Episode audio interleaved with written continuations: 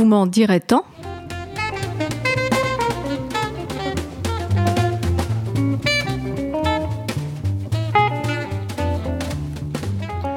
Cette chronique étant rédigée à la suite du pont de l'Ascension, il me paraît judicieux de parler d'évasion. Et puis, ça me donne l'occasion de régler un vieux compte avec le verbe aller qui appartient à la même famille. Lorsque l'on considère la conjugaison de ce verbe, l'idée vient que plusieurs grammairiens se sont penchés sur la question, qu'ils se sont gravement disputés entre eux, et puisque aucun d'eux n'était capable d'ossir les autres, ils ont dû négocier pour aboutir à des règles de conjugaison auprès desquelles notre code du travail serait un exemple de simplicité, de pureté, de logique, propre à nous le faire envier du monde entier.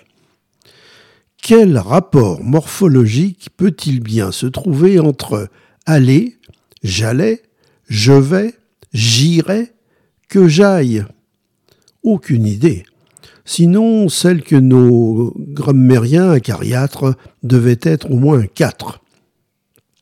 Le verbe aller est un exemple magnifique de cette culture métissée qui remplit d'effroi certaines parties du peuple. Le verbe aller a au moins trois ancêtres différents, eux-mêmes aux origines douteuses et à la descendance parfois surprenante.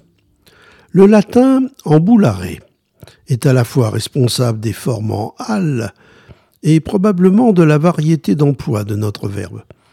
Ambulare est fait de oulare, issu de la racine indo-européenne elle, se mouvoir, mais précédé de ambo, lui d'origine grecque, qui lui confère un petit côté ambivalent, justement.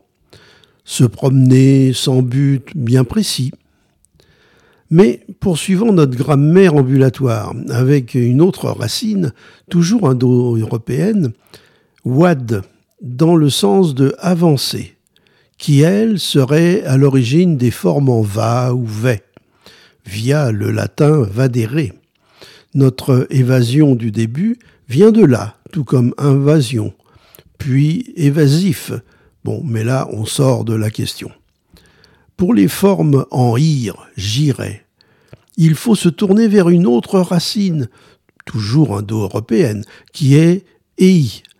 Elle nous donne en latin ire et ite, mais comme elle peut se prononcer aïe, il est possible, bien que non attesté, qu'en court-circuitant le latin et en quelque sorte phonétiquement, elle soit responsable des formes en aïe du subjonctif.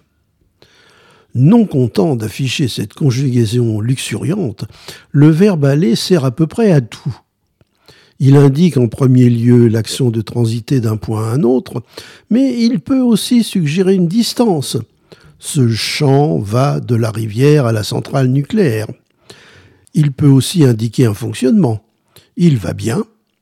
Entre parenthèses, une expression bien banale aujourd'hui a une origine savoureuse. Comment allez-vous? Eh bien, au XVIIe siècle, c'était le médecin qui demandait cela à son patient, et il s'agissait de savoir comment il allait à la selle. Il y avait là à la fois l'idée de se rendre dans un endroit précis, et de comment fonctionnait l'intestin du malade. Mais aller indique aussi une temporalité. Je vais le faire. Sous-entendu, je le ferai sans tarder. C'est en plus une formule amicale. Va, je ne te hais point, disait Chimène à l'assassin de son comte de père. Et que dire de l'expression adieu va avec un T? Je me suis toujours pour lécher les babines en imaginant la perplexité d'un étranger chargé de traduire la formule Allez, va, on va y aller. En anglais, peut-être quelque chose du genre euh, Go, go, we're going to go. Mais allons-y. Évadons-nous. Si évasion appartient à la famille de aller, le mot fait plutôt référence à partir. L'important est ce que l'on quitte plutôt que l'endroit où on se rend. On s'évade d'une prison, et si un emploi métaphorique du mot est usuel, c'est bien que nous sommes prisonniers de quelque chose, du travail, de la routine, de la ville, des tracas, Évasion est une fuite, même provisoire. Si vous ne savez pas vers où vous évadez cet été, aléatoire. Vous vous attendez sans doute à ce que je vous parle d'une évasion à la mode, l'évasion fiscale. Je ne saurais vous décevoir. Voilà une évasion qu'on peut qualifier de fuite. Il y a bien en effet une fuite dans les tuyaux qui mènent de l'économie au fisc. Curieusement, on parle de la fuite des capitaux, mais de l'évasion fiscale. Il y a bien l'action de fuir quelque chose, mais c'est aussi une sorte d'émigration, d'exil.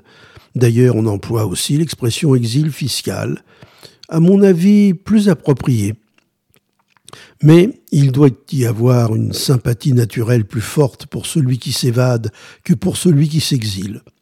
C'est peut-être pourquoi les médias ne parlent que d'évasion fiscale, suggérant que c'est bien naturel et que tout le monde rêverait d'en faire autant. La question qui découle logiquement de cela est celle de savoir si la fiscalité est une prison. Alors qu'on n'a que le mot solidarité à la bouche, la première forme de solidarité, qui est l'impôt, n'a pas du tout la cote. On veut bien être solidaire à condition que ce ne soit pas obligatoire. Ce qui est principalement en question dans l'évasion fiscale est l'imposition des bénéfices des entreprises. Et la question annexe est de savoir à quoi servent les bénéfices des entreprises. Alors on nous dit que c'est pour investir, pour innover, pour créer des emplois. Et d'ailleurs, pour réussir tout cela, il faut impérativement que les États cessent d'embêter les entreprises avec leurs impôts, leurs lois, leur démocratie. Comment récupérer des impôts sur les bénéfices des entreprises? Inutile de rêver à une harmonisation fiscale mondiale qui, rendrait tout exil fiscal sans effet. Mais il y a une autre idée qu'on vient d'appliquer à l'impôt sur le revenu des salariés, le prélèvement à la source. D'une certaine manière, ça existe déjà avec la TVA. Mais malheureusement, ben, c'est le seul consommateur qui la paye. Si cet impôt réputé indirect mais lié directement à la création de richesses était partagé entre le vendeur et l'acheteur, Amazon paierait un impôt sur tout ce qu'il vend en France, même si son siège social et ses bénéfices ne s'y trouvent pas. En contrepartie, alors je crois qu'il faut dire en même temps maintenant, hein, on pourrait renoncer à l'impôt sur les bénéfices, qui déjà seraient amputés et qui de toute manière sont quasiment insaisissables. IT, Chronica Est.